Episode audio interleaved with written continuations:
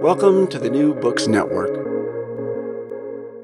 Hello everybody and welcome to the New Books Network. My name is Reyes Bertolin and I am your host today. With me on the other side of the microphone is Dr. Jessica Romney, Assistant Professor of Classics at MacEwan University in Edmonton, Alberta, Canada. Jessica received her PhD from Bristol University in the UK and is here today to talk to us about her recent book, Lyric Poetry and Social Identity in Archaic Greece, published by the University of Michigan Press in 2020. Welcome, Jessica. Thank you for being here. Thank you for having me. Yes, my pleasure. So I have a few questions for you, and I'm just going to let you talk as much as you wish. All right. Let's get started. So my first question is about your choice of studying Greek lyric. Now, because usually when one talks about Greek literature, one thinks about epic or tragedy, but lyric is always in the side, and yet you made it the subject of your thesis. So why that choice of lyric? Yeah, so lyric it's a little known, especially archaic lyric, because it's so fragmentary and it's short, it's incomplete, it doesn't get the big press like epic. But because it's sort of on the fringes of this, popular known canon, I feel like when we look at questions using lyric as our source model, our source material, we can get at our answers in really interesting ways. This is an incredibly diverse body of literature, right? The content ranges from very dry, erudite advice on how to behave and think about the world, all the way to invective and scatological and sexual narratives. So it's sort of a no-holds-barred genre of literature that is really exciting. So it's fun, right? It's a fun genre. It's an interesting genre, and we can ask a lot of questions of it. For my study, too, one of the reasons why I focused on lyric so much is because when we look at the production of ancient genres. So when we look at epic or tragedy, for example, they had very wide audiences in terms of who's listening and watching these productions, right? Like the entire city of Athens is packing into the Theater of Dionysus in order to watch a tragedy. And we have stories of epic bards, with large audiences going around. You have festivals for epic bards. But the number of people who can actually perform an epic or write a tragedy or a comedy, and let alone write, but produce a tragedy or a comedy, are quite small, right? And we think about the rates of survival. We have 3 tragedians from Athens whose work survives in any sense of completeness, right? We have complete tragedies, but not the complete body of work. We have one comedian whose body of work survives with complete comedies from classical Athens. And epic, it's a very small sample size. But then we look at lyric poetry, and there are still restrictions on who can compose and perform and write lyric, because you have to have the cultural you have to be educated, you have to have enough economic capital to participate in these performance venues. But otherwise, anyone can perform lyric. You just have to be able to put words to a beat. So the level of the restrictions to participate in this body of poetry are far smaller for lyric than they are for something like epic or tragedy or comedy. And because of that, even though this is a very fragmentary body of work, we have far more voices from lyric than we have from epic and tragedy.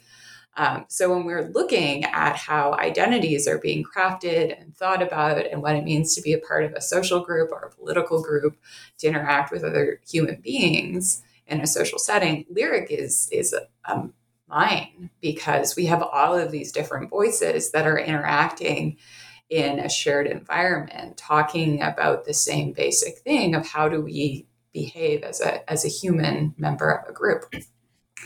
And we don't get that with epic. We get one person's view on how human societies work. Or with tragedy, we have three people's view of how human societies work and identities work.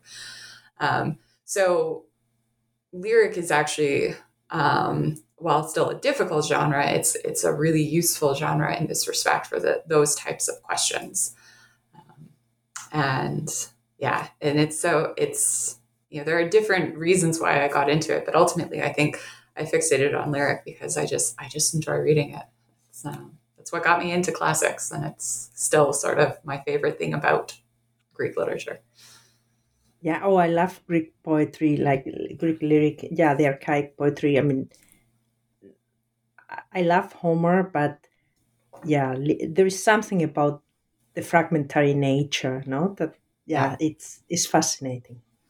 And we both know that lyric was performed in the setting of the symposium. Can you explain a little bit how that worked and how symposia worked and the role of poetry in them? Sure, yeah.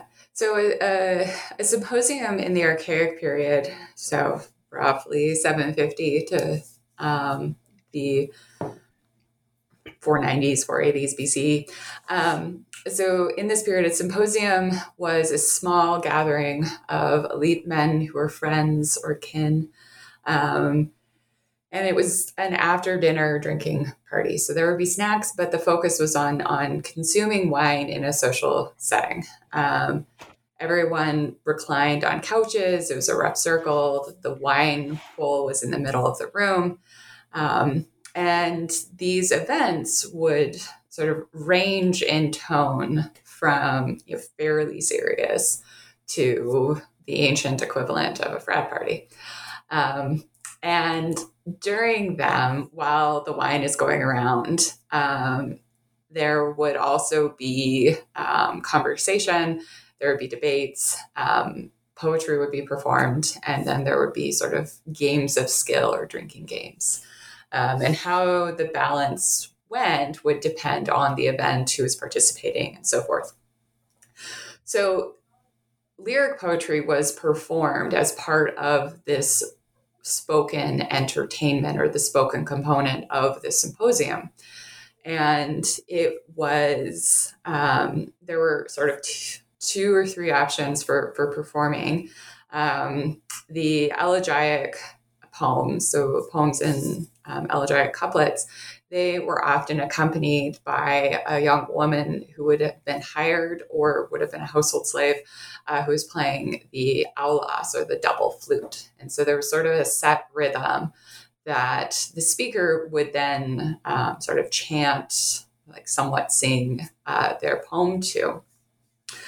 The iambic poems, which were usually the abuse poems, some of them would, it seems that some of them could be accompanied by the aulos, but it also, you didn't have to be accompanied with them. There's a debate on whether or not iambus was musically accompanied. And then the final option was the most difficult. And that was the lyric meters, where the singer would also perform on one of the various lyres that the Greeks had. There are a couple of different shapes. And so there, the songs were sung and they were self-accompanied. And poets or participants had, again, a range of options where they could recite or sing songs that they had learned or that they had picked up from somebody else. They could compose their own, or they could sort of riff on what the previous speaker or singer had offered. And the sort of, from the way like activities in the symposium are talked about, it is very likely that for most sort of competitions or conversations, you would follow the wine cup. So the wine was sort of served to the right, whether from a jug or a cup would be passed around. And it seems that the conversation or the songs would follow it.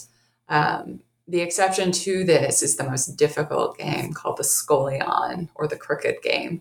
And this is where it would bounce around the room, sort of like you'd point at somebody and then they'd have to pick up from you. And this is where a lot of the riffing would take place. So the lyric poems were performed as this sort of oral component to the symposium, to go along with the wine, and to sort of alternate with the games. Now towards the end of the Archaic period and into the Classical period, this starts to change, particularly in Athens, because the symposium in the Archaic period, because it requires large amounts of wine, usually a couple of craters of wine, so large mixing bowls before you then mix in the water. We have they're comic fragments, so grain of salt, but there are comic fragments that suggest up to 10 craters of wine can be consumed in a single night. It's a lot. How many liters? Do you know about how many liters? Oh, I don't know what. I'm not sure what the standard liter measurement for a crater is, but they're big. Like some of them are, like, I think they can get up to like a couple, like three feet tall, and then also quite wide. So like they're substantial measures. But yeah, a lot of wine was required, and was consumed. And then you also had to have a space for it, whether an indoor space or an outdoor space. Or there's some evidence that people would go to sanctuaries, so it might require renting space. And then you had to because of the way you reclined, leaning on your left arm and holding your wine cup in your right arm, you then had to have slaves to mix and serve the wine. So there's a lot of economic requirements to hosting a symposium. In addition to, then you had to show your education in the spoken components, which again is a marker of high economic status. So the symposium in the Archaic period is an elite institution, and it is used to develop and promote elite culture across the Greek world.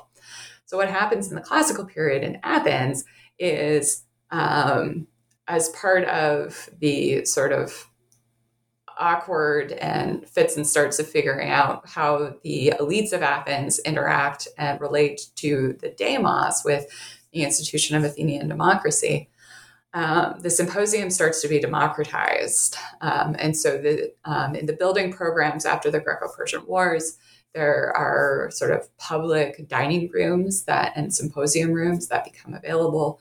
There are cheaper versions of all of the sympotic cups that are made available by potters.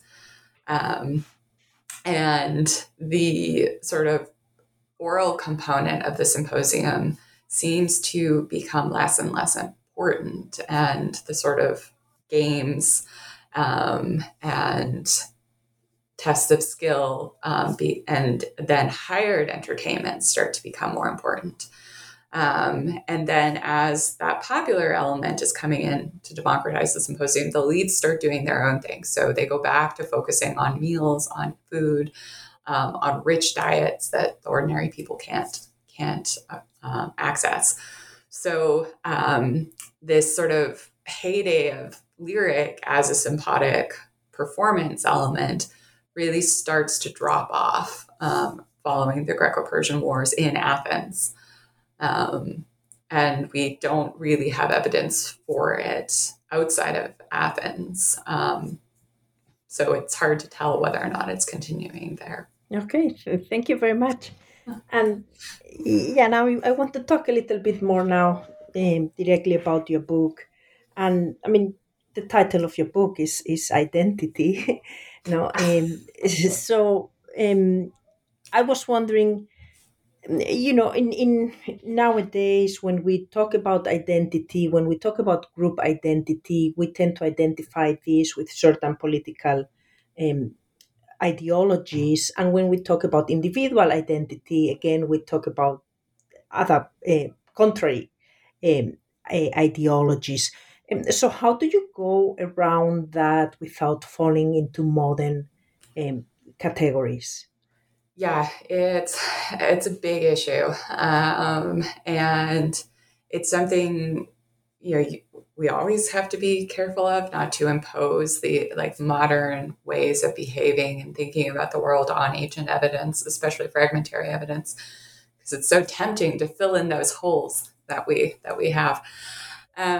So the way I started approaching it was I decided very early on in this project that I was not going to touch individual identity with a 10-foot pole. In part because, one, the sources just don't allow us to access it. Even when poets speak as an I in lyric poetry, it is not a biographical I. It is a persona that has varying degrees of connection to the poet's sense of self as an individual. So we just don't have the evidence to sustain a discussion of personal identity or of individual identity. The other reason is because when you look at the scholarship on identity and the theorizing of identity, there is really good evidence to suggest that the way we talk about individual identity today is something that we cannot talk about, certainly before the Protestant Reformation, possibly not even before the French Revolution, and because both of those events radically change how individuals think about themselves in relation to larger social and political entities. So there's that issue. And so I decided I wasn't going to talk about individual identity. And I still think that was the right decision to make. And I'm highly skeptical of anything that says we can access an individual level of identity crafting in the classical period or the ancient Mediterranean world. The other way I did it was tried to stop from imposing modern categories around identity onto the ancient evidence was just being very, very careful about the contextualization of the material of the poems in what we know of the historical and social moment that they were operating in. And this is difficult for the Archaic period because we don't have a sort of strong overall archaeological record for Archaic Greece, partially because a lot of the major cities are still occupied today. And there's not a lot of space to actually excavate. And this is the problem with the poetry of Alcaeus and Sappho, is that their home city of Mytilene has been a major city since before Alcaeus and Sappho were alive. And, you know, you can get a couple of 2 by 2 meter pits, but that's not going to tell you much. So we have that issue. We don't have historical sources, right? Our first historian is Herodotus, so he's a couple hundred years after some of these poets. And so we don't have that sort of historical record in the way that we do for the classical period. But with all of that, we do have enough that we can sort of, you know, work back, use the archaeological record, and then look at the sort of overall picture of what's going on in a particular city in the Archaic period, in a region, and in the Greek world as a whole.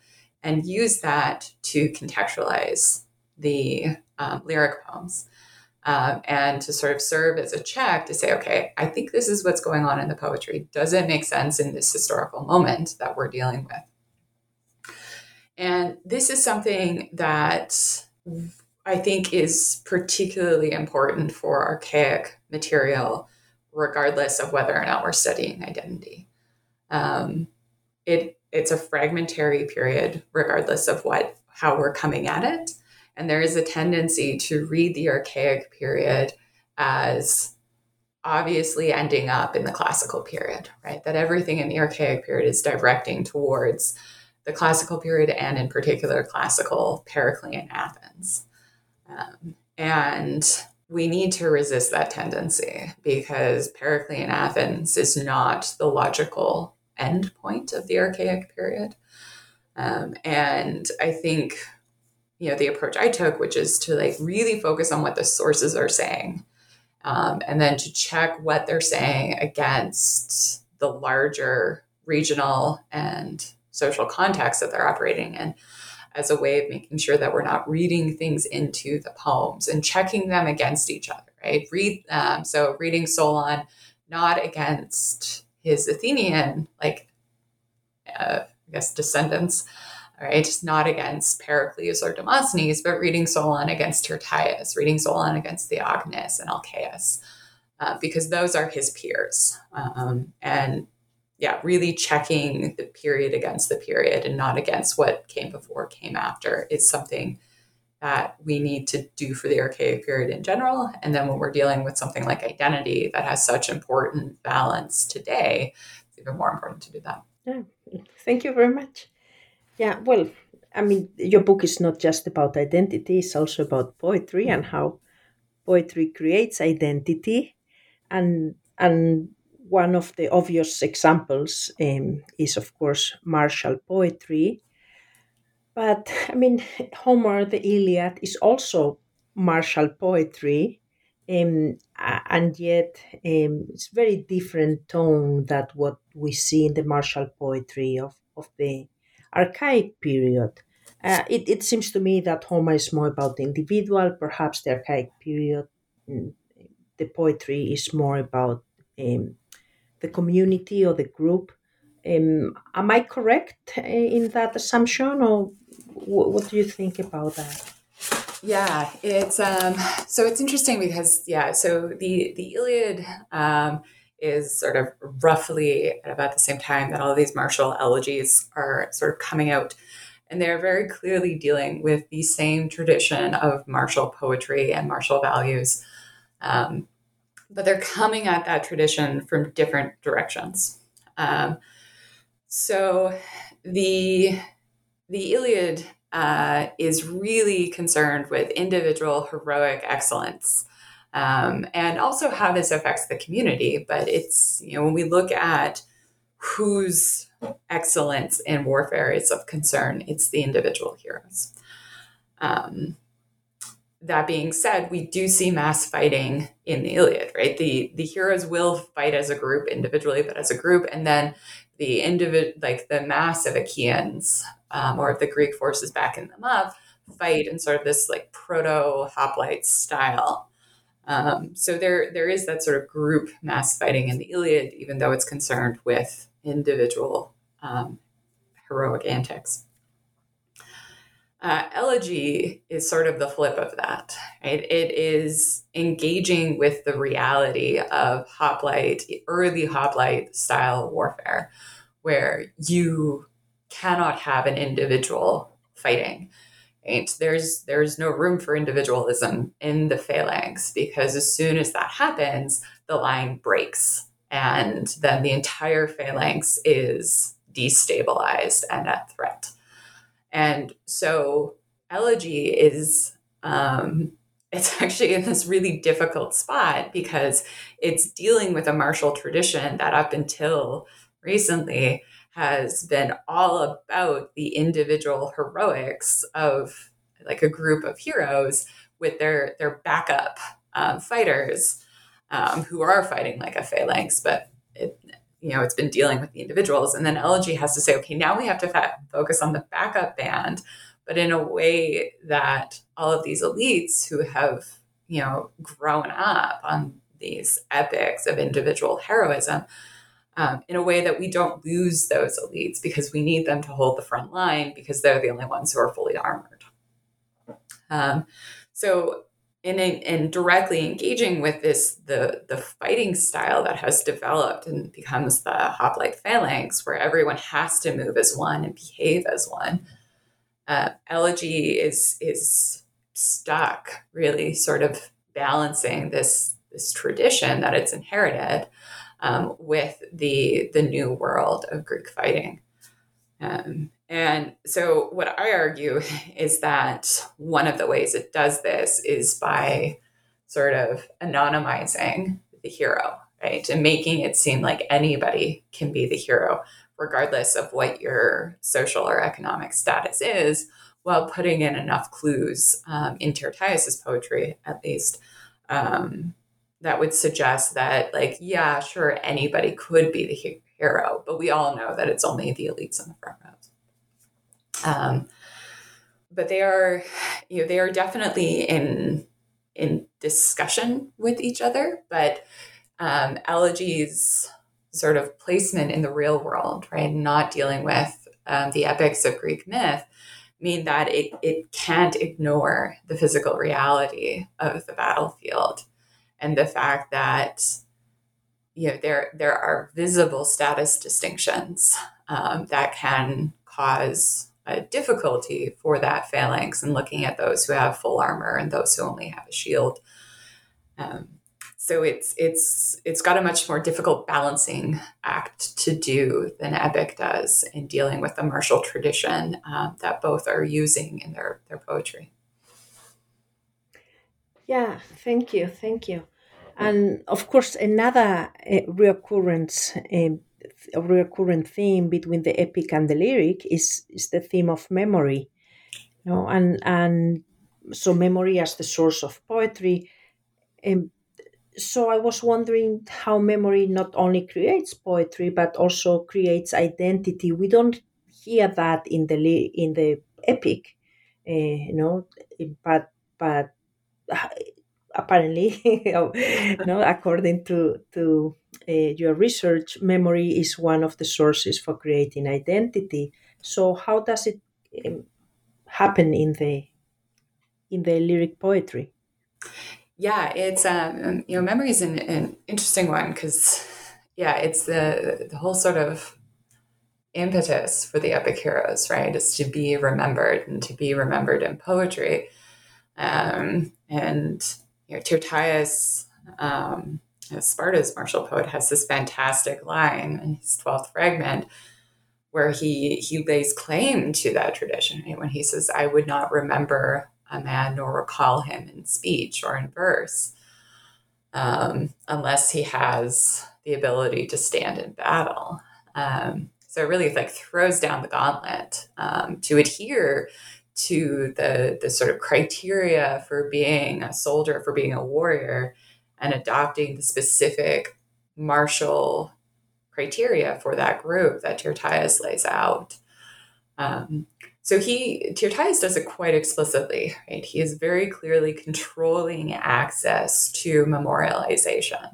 Right? He will only remember those who fit his criteria, which then means that if you want to be in that group, you have to fit those criteria, and who doesn't want to be remembered. So it's a very powerful strategy that way for getting adherence to a group. But we also, see it in a few different ways. And this is, memory comes into it because the stories a group tells about their past are really indicative of how they think about themselves in the now. But also they reflect the ways, And so in that they reflect the ways that the group is conceiving of themselves. So it's sort of a less active strategy, but then, on the more active side, they are also, the way what a group says about themselves is critical for defining who they are in the now. So that's the active side of things. So when we look at the active strategy and how groups use the past to define themselves, one of the poems I talk about is Alcaeus 129. And this is his poem where he calls on the gods of a shrine that the poet's we is in. And he calls on the gods of the shrine to bear witness to the fact that the group was not an oath breaker, but that they were betrayed by a former friend who is called the son of Hieras and has since been identified as the lesbian or the Mytilenean tyrant Pittacus.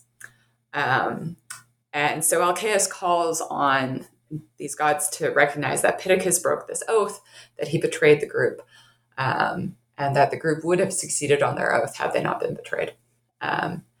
And this is an active form of remembering the past in a particular fashion.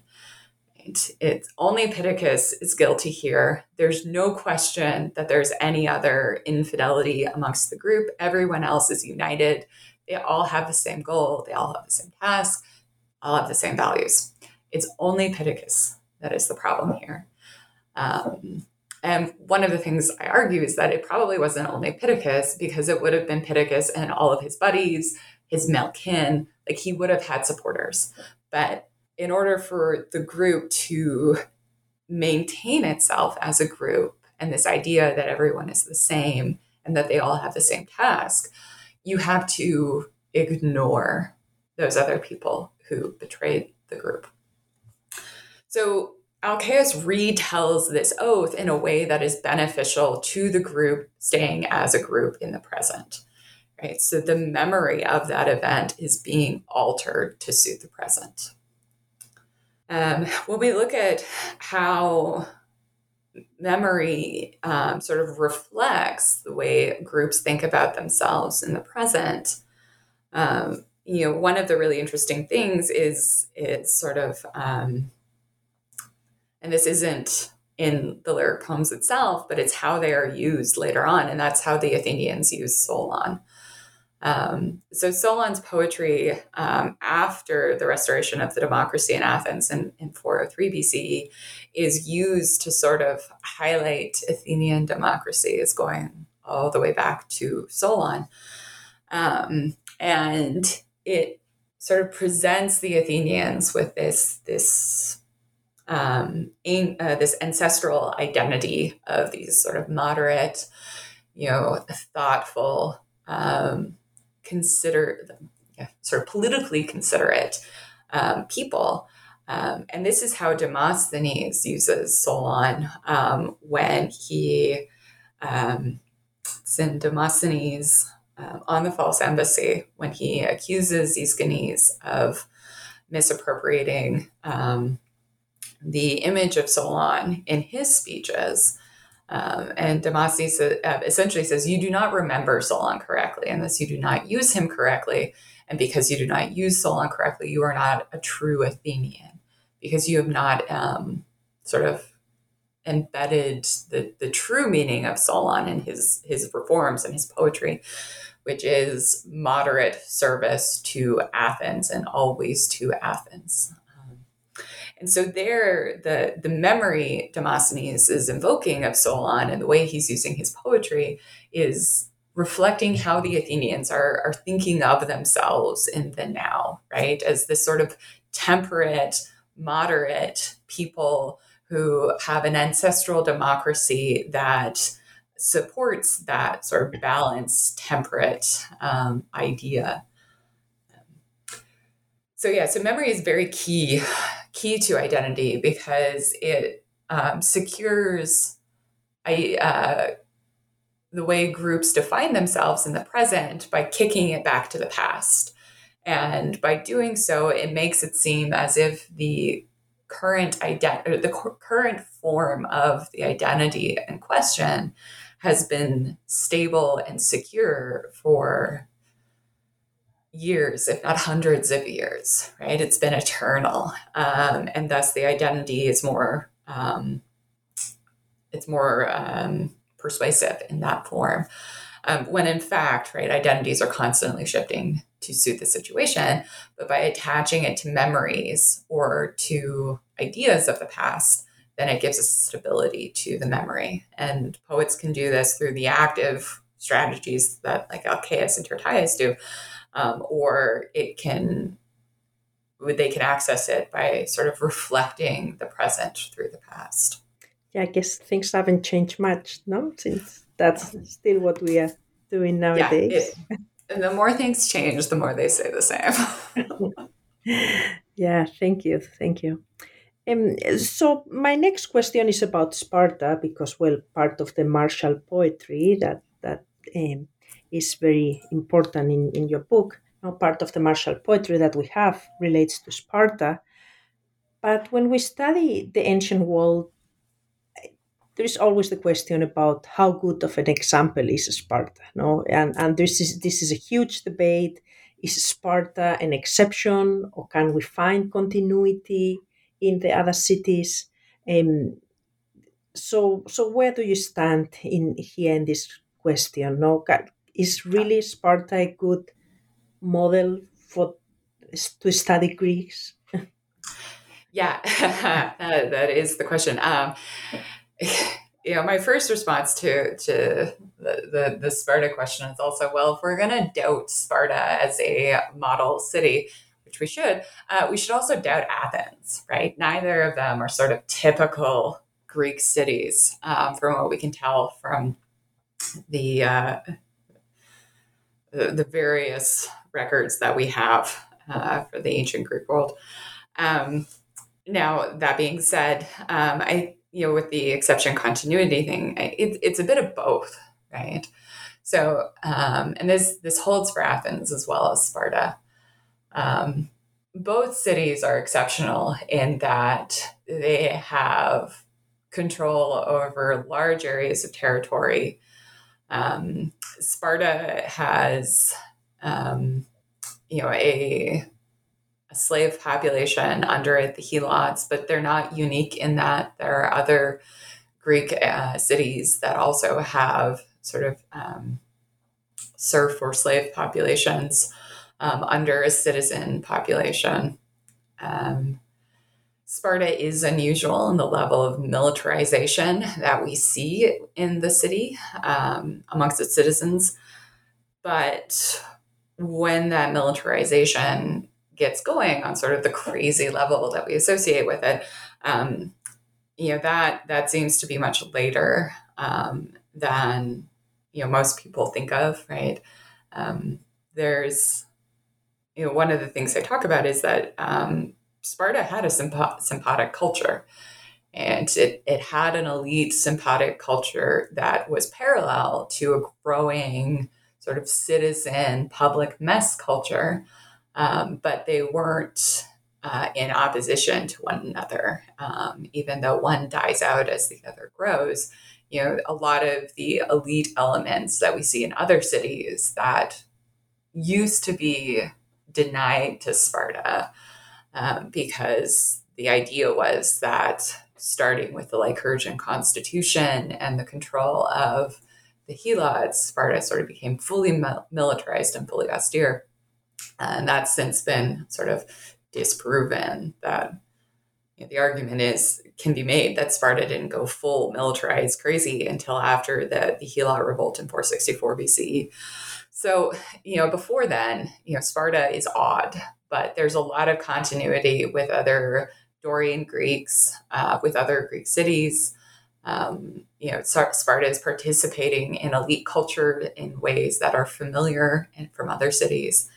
And in fact, in the Archaic period, it's more of a sort of big player city than the Athenians are. And Athens is a backwater in the 7th and 6th centuries. Sparta is not. It's got a burgeoning elite culture. It's got an artistic culture. There's an ivory carving school out of Athens. out of Sparta, not Athens, out of Sparta, that has ties with Phoenicia. So it's got those Eastern contacts, like other cities like Corinth and Euboea. So there's a lot to suggest that Sparta is an odd city in that it has control over, a sort of an enslaved population and a neighboring territory. But that otherwise, it's participating in a lot of the same features of being a Greek city that the other Greek cities are. After the Greco-Persian Wars, and certainly after the Helot Revolt in 464, and when we get into the Peloponnesian War, we do see more of an ossification of Sparta as this unique city that has idiosyncratic features that aren't seen in the other Greek cities. A lot of this is coming from Athens because it is part of Athens' rhetorical position after the Greco-Persian Wars and its bid for gaining hegemony in Greece. It's seen in other authors. Herodotus, in his treatment of Sparta, certainly points out a lot of parallels that Sparta has culturally with the cities or peoples in Asia, by which he means Anatolia and West Asia, as well as the Egyptians. How much of that is coming from Athenian sources versus Herodotus's own interactions with Spartans is difficult to tell, or other sources. But he definitely does present Sparta as a foreign city amongst the other Greeks. It's the only city to get an ethnography, even though it's short. So we do see this idea of Sparta as foreign coming about in the classical period, and the Athenians are 100% running with it, pushing it. And the Spartans, for their part, seem to, because they have fewer citizen men, they have a birth rate problem. Because of the Helot Revolt, they double down on the military emphasis that they have in the classical period.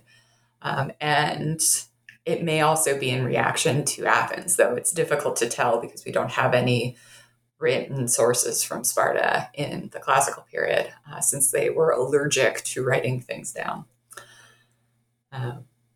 So it's a very long answer to say, I think Sparta is worth studying, even though it is, in this weird spot of being similar and different. It's in the same spot Athens is. And if we're going to study Athens, despite it being similar and different, we should still study Sparta while being aware of these sort of foreignizing narratives that are coming out of the Athenians' mouths about Sparta.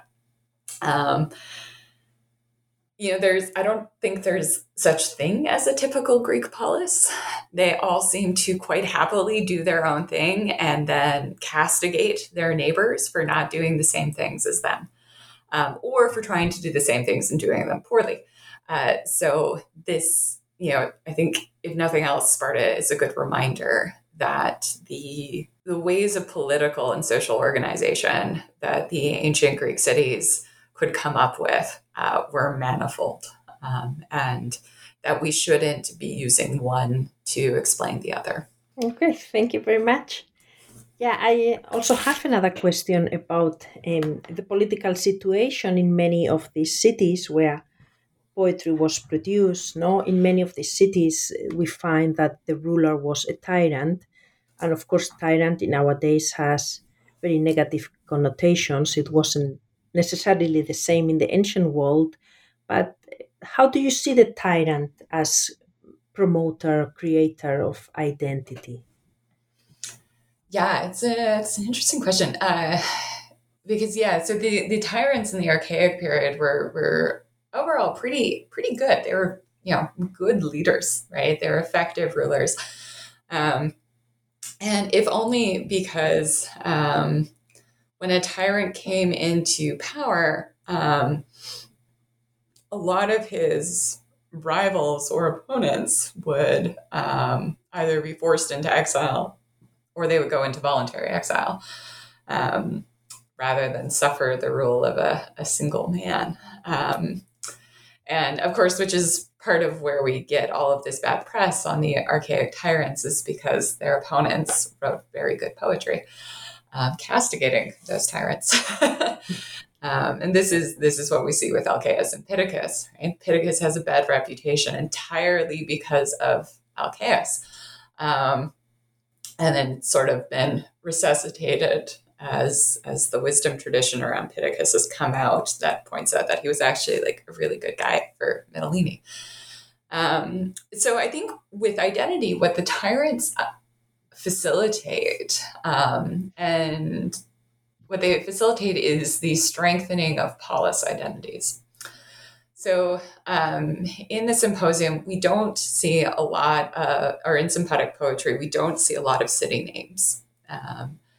There's maybe 5 city references in all of archaic lyric, maybe 10. And that's hundreds of fragments. And so there's not a lot of polis names. Now, this might be because of the desire for reperformance, right? It's easier to reperform something if you don't have to replace a city name. But it also just may be that when it came down to defining groups for the elites who were performing this poetry, their city identity was important because that's where their citizenship is based.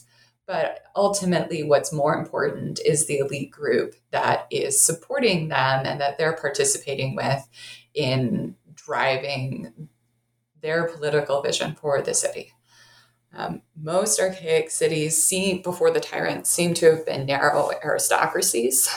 So there would have been assemblies and magistrates, but it would have been run by elite families. And then when the tyrants come in and then are eventually ousted, what replaces the tyrant is not the narrow aristocracy of before the tyrant, but a broader-based, assembly-based government. So more people are able to sit in the assembly, if not hold magistracies. So what the tyrants do is they sort of break the elite hold on political power. And successful tyrants who are able to found dynasties. So the Pisistratids in Athens, the Orthagorids in Scolion, there's a few different dynasties. What they seem to be able to do is to sort of create this idea, this citizen identity that is tied to the polis. And they can do this through building programs, through festivals. So the Pisistratids in Athens, for example, are very closely tied to the Panathenaic Festival, which celebrates Athena as the patron goddess of Athens, right? And is part of the polis's identity. So in creating a political base that is secure, the tyrants seem to be able to access or to create this idea of a citizen body is attached to the polis, which the elites don't seem to be really concerned about because that's not where their power lies. They're concerned about their citizenship and their citizen identity because that's where their agency is. But as far as identity goes, it doesn't seem to be as salient as it is after the tyrants. But it is there's something going on there with the tyrants, but unfortunately it's hard to access. But it is something that I think would be really interesting to look more at to see how they feature in this process. Yeah, no, thank you. So I just had one last question about Solon, known as the poet politician, contemporary to the tyrants. We don't call him a tyrant.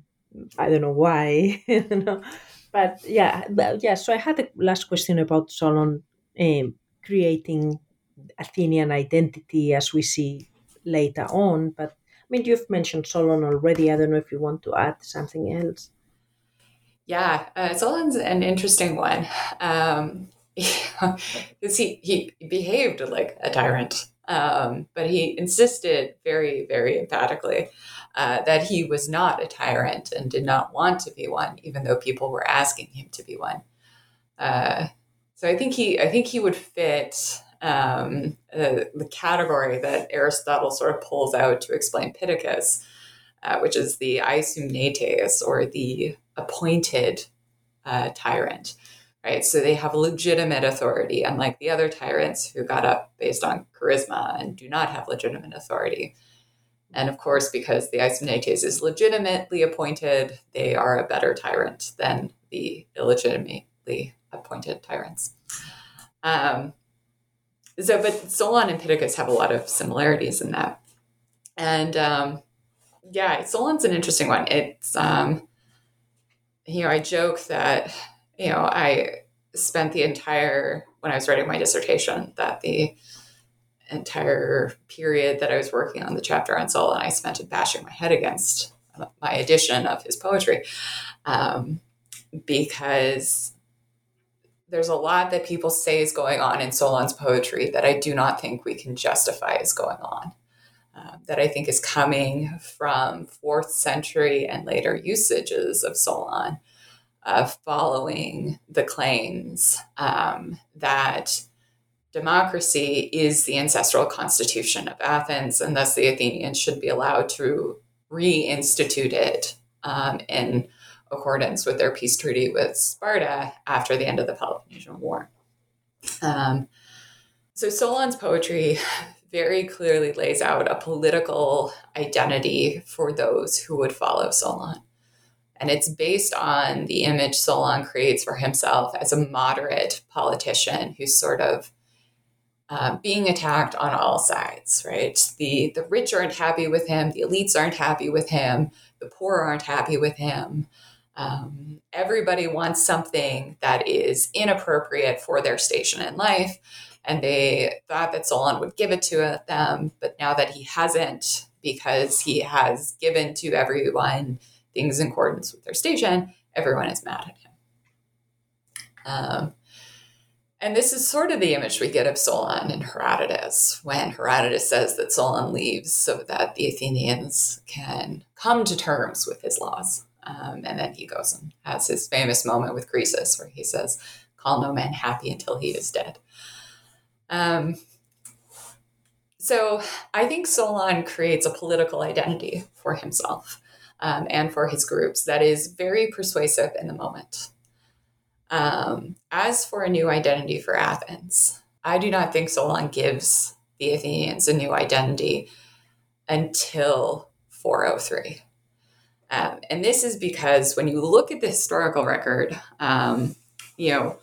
after Solon gets his laws in, whether it's during his archonship or later, it's unclear when his legal reforms went through. After Solon gets his laws through, they don't work. There is political instability. If Aristotle's constitution of the Athenians is to be believed, there's somebody who holds on to the archonship for several years before he is able to get it back. And